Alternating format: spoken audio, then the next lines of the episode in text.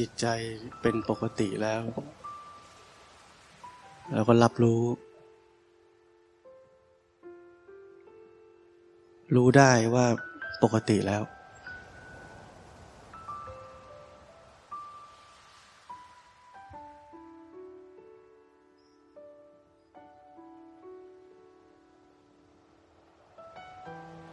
แต่ถ้ามีความพอใจเกิดขึ้น เราก็มีหน้าที่รับรู้ว่าความยินดีพอใจเนี่ยเกิดขึ้นแล้ว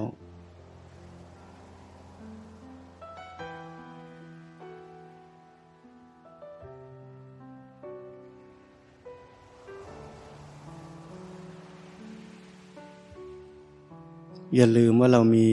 หน้าที่เพียงหน้าที่เดียว คือรู้อย่างที่มันเป็น เห็นตามความเป็นจริง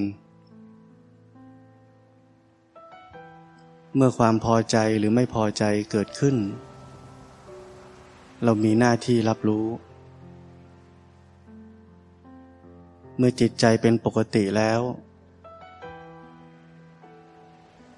ไม่นานหรอก มันจะเริ่มกระเพื่อมขึ้นมา มันจะขยับ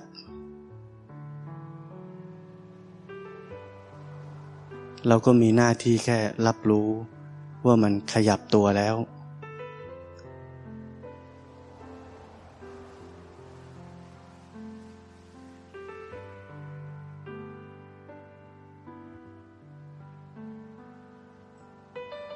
อย่าลืมว่าจิตนี้ไม่ใช่เรา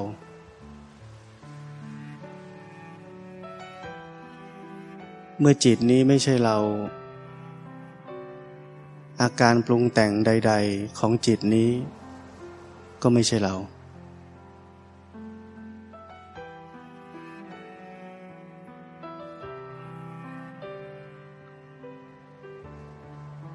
เห็นมันเป็นอีกสิ่งหนึ่ง เป็นแค่สิ่งที่ถูกรู้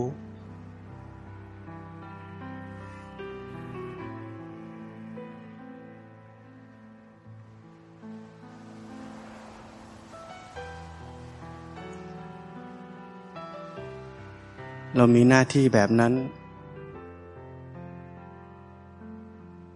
ตั้งแต่ตื่น จนหลับ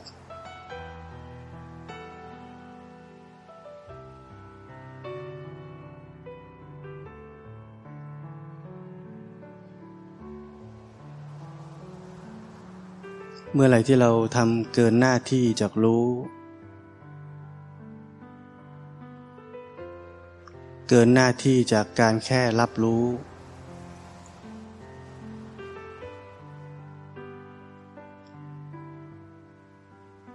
ทั้งหมดนั้นคืออัตตา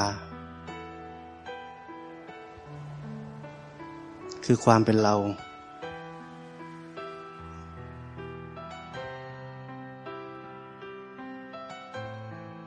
เรามีความไม่พอใจไม่ชอบใจอะไร แล้วเราไม่ใช่แค่รับรู้อยู่เฉยๆ ใจนี้จะดิ้นรนใจที่ดิ้นรนเป็นทุกข์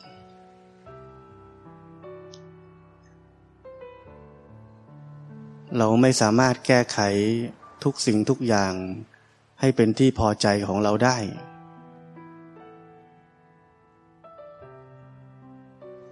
สิ่งที่เราทำได้ดีที่สุด สมบูรณ์ที่สุด คือเราแค่สามารถรู้อย่างที่มันเป็น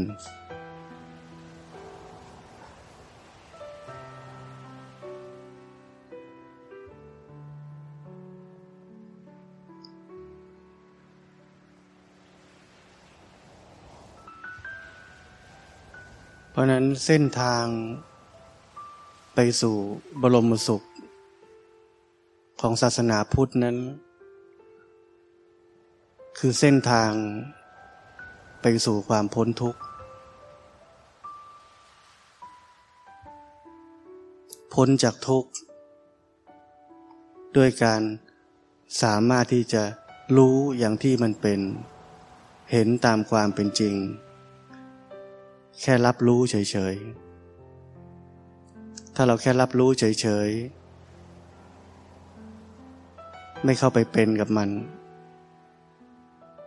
ไม่ว่าอาการทางจิตใจนั้นจะเป็นยังไง จะปรุงแต่งไปยังไง ในแต่ละขณะที่รู้ ในแต่ละขณะนั้น ๆ เราพ้นทุกข์แล้ว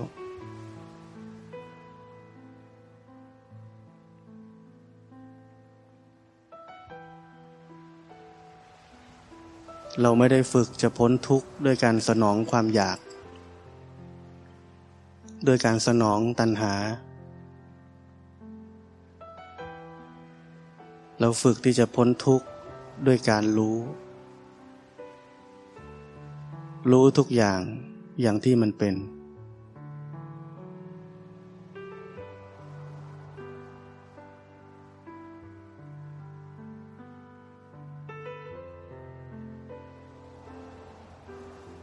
การรู้นั้นเป็นอิสระ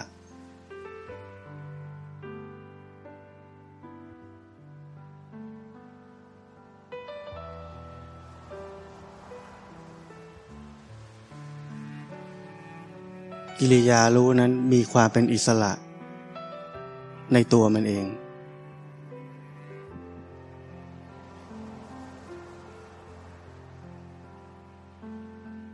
เป็นความปลดเปลื้องในตัวมันเอง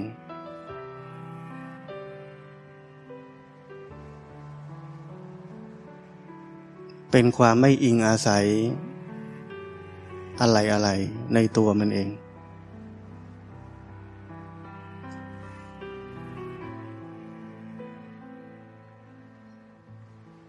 ราะนั้นกิริยานี้เป็นกิริยาเดียว ที่จะนำพาเราทุกคน ไปสู่ความหลุดพ้นอย่างสมบูรณ์ ไปสู่อิสรภาพจากทุกสิ่งทุกอย่าง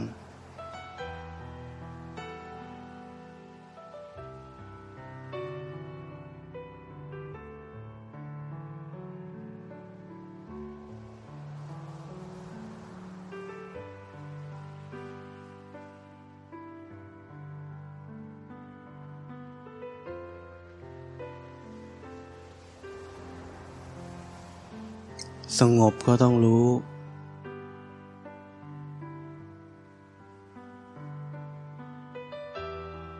กำลังจะเคลิ้มก็ต้องรู้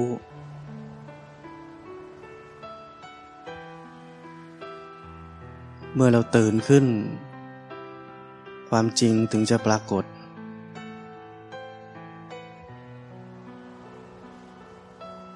ความจริงมีอยู่แล้ว แต่เราหลับไหลมานาน เราต้องตื่นขึ้น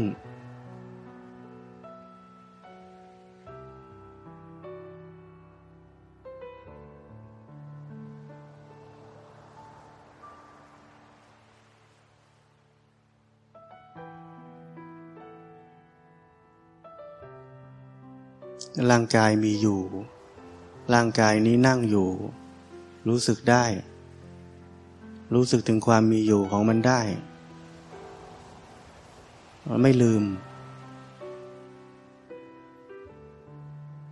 จิตใจเป็นยังไงอยู่ รู้สึกถึงมันได้ ไม่ลืม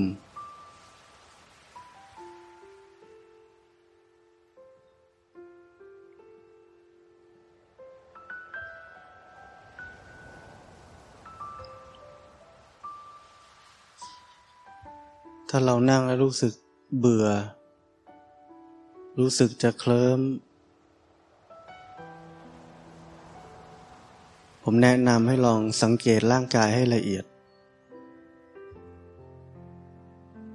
เราเคยสังเกตไหมเวลาเราหายใจเข้า หายใจออก มันมีกล้ามเนื้อตรงไหน ที่มันขยับบ้าง เวลาเรานั่งอยู่นิ่งๆแบบนี้ มันนิ่งจริงไหม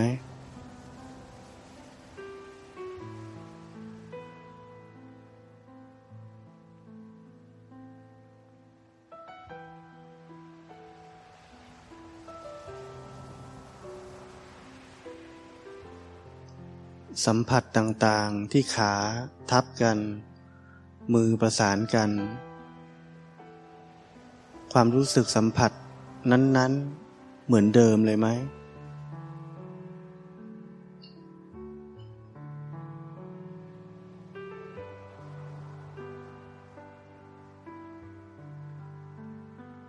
จริง ๆ เรามีสิ่งที่ให้เรียนรู้ รับรู้อยู่ในกายในใจนี้อยู่ตลอดเวลา ปัญหาของพวกเราทุกคนคือเราละเลย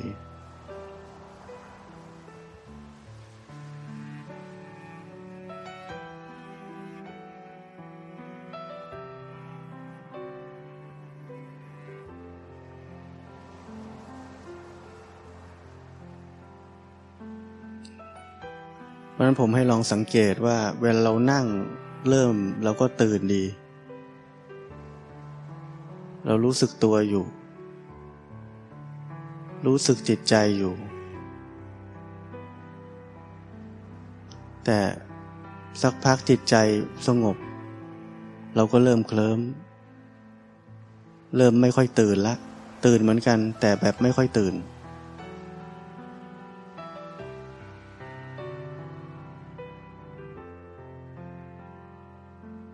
ราะเราละเลย การสังเกตในทางละเอียดขึ้นอีกสักหน่อย พอมันไม่มีอะไร ให้ดูมันก็เลยจะหลับแทน ให้ดูเหมือนเดิมๆ มันก็เบื่อก็เลยจะหลับ มันซ้ำซาก เพราะนั้นสังเกตให้มากขึ้น สังเกตให้ละเอียดขึ้น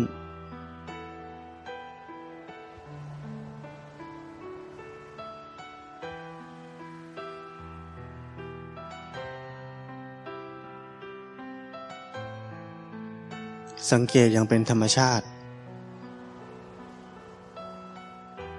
ค่อยๆเป็น ค่อยๆไป ไม่ใช่การทำอะไรช้าๆ ไม่ใช่การเพ่งจ้อง แค่ใส่ใจให้มันมากขึ้น แล้วมันจะค่อยๆละเอียดขึ้นเอง ไม่ต้องเอาวันนี้นาทีนี้ที่จะละเอียดเลย แต่ให้เป็นความใส่ใจที่ค่อยๆ พอกพูนขึ้น ค่อยๆ เป็นความเคยชินใหม่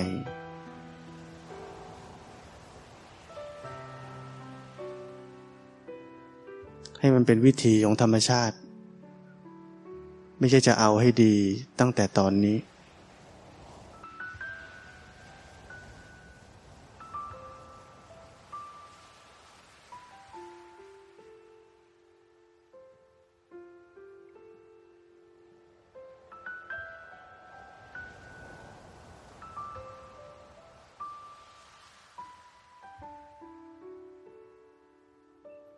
จิตมันพูดอะไรขึ้นมาทำอะไรขึ้นมา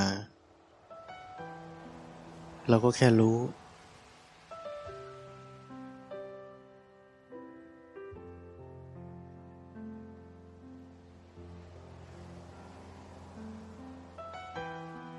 ลำคาญขึ้นมาก็รู้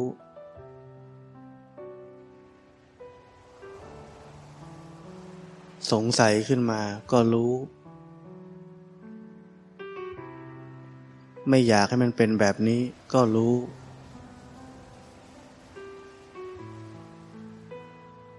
เราจะเห็นว่า จิตใจนั้นก็ปรุงแต่งอาการต่างๆ อารมณ์ความรู้สึกต่างๆ ถี่ยิบ และทั้งหมดคือมันทำเอง ไม่เกี่ยวกับเรา เราอย่าตกไปเป็นทาสมัน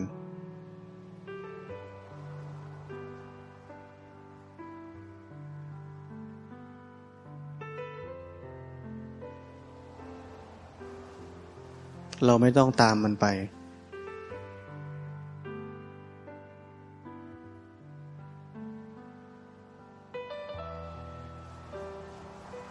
เรามีหน้าที่แค่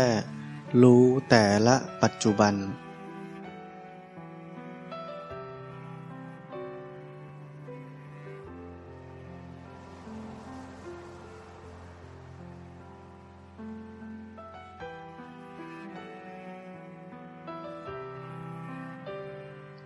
กำลังเกิดอะไรขึ้นในแต่ละปัจจุบันขณะ เรารู้อยู่ไหม เราตื่นขึ้นมา ทั้งวัน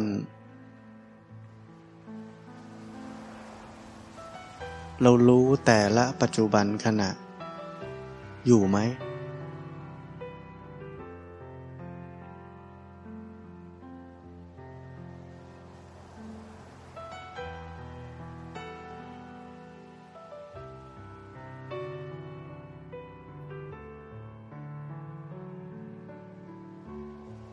หรือเรามัวแต่ฟุ้งซ่านคิดนู่นคิดนี่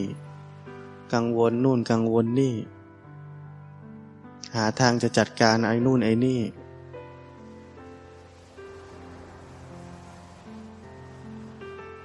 วนอยู่กับเรื่องอดีต วนอยู่กับเรื่องอนาคต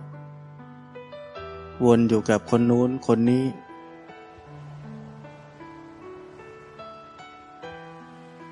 เราต้องลองสังเกตว่าส่วนใหญ่ของชีวิตเรา เอียงไปทางไหน ถ้ามันไปทาง ที่ไม่ใช่อยู่กับปัจจุบัน รู้ปัจจุบัน เราต้อง พิจารณา ว่าอะไรที่เป็นเหตุให้เกิดการเอียงไปทางด้าน ฟุ้งซ่าน แล้วตัดทอนลดละ สิ่งที่เป็นเหตุนั้น เหลือเฉพาะสิ่งที่จำเป็นจริง ๆ สิ่งที่ต้องทำจริง ๆ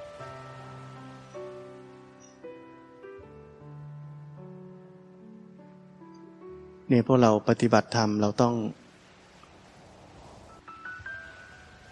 หมั่นที่จะเป็นนักช่างสังเกต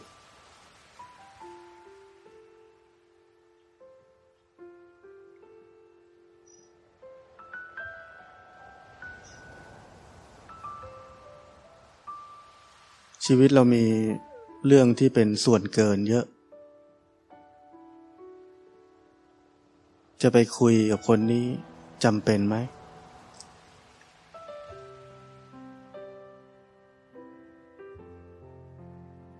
หรืออยากได้ความสนุกสนาน อยากได้ความพอใจ ก็เลยไป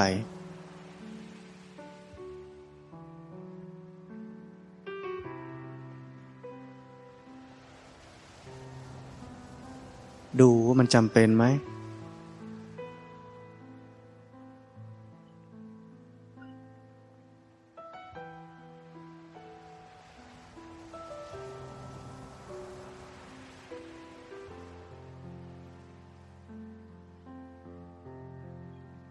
ผมพูดหลายทีว่าการปฏิบัติธรรมให้มีความก้าวหน้า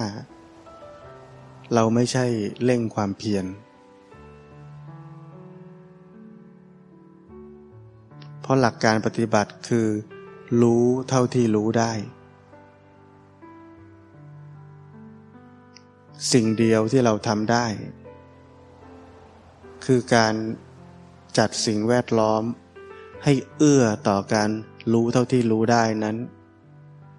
รู้ได้มากที่สุด ก็คือการอุดรูรั่วต่างๆ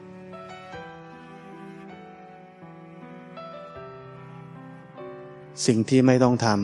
ำไม่ต้องทำอะไรที่ไม่ต้องพูด ไม่ต้องพูด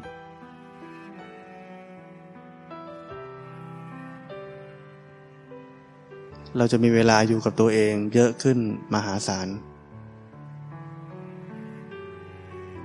YouTube ไม่ต้องดู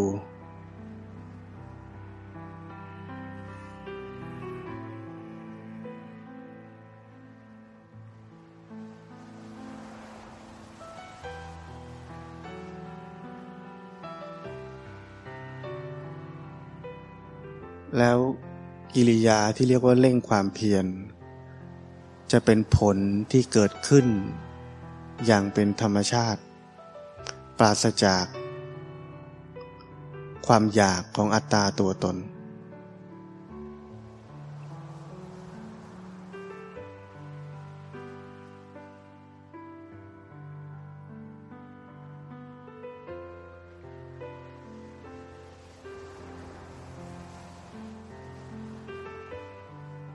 ให้การปฏิบัติธรรม มันอยู่ในวิถีชีวิตของเราทั้งหมด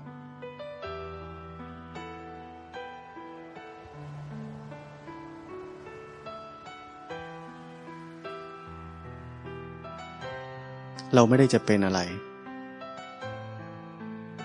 เราไม่ได้จะเป็นนักปฏิบัติธรรม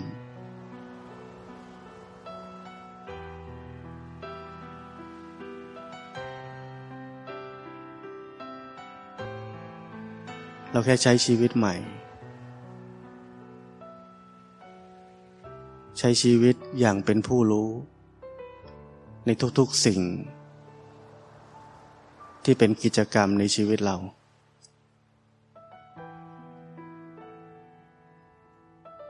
เราไม่ใช่ใช้ชีวิต อย่างเป็นผู้หลงเหมือนเดิม แล้วเราก็ไม่ได้ใช้ชีวิต ย่างเป็นผู้ที่อยากจะรู้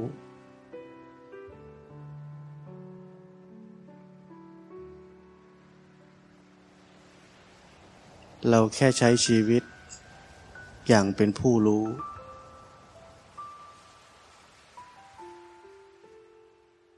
ไม่มีอยาก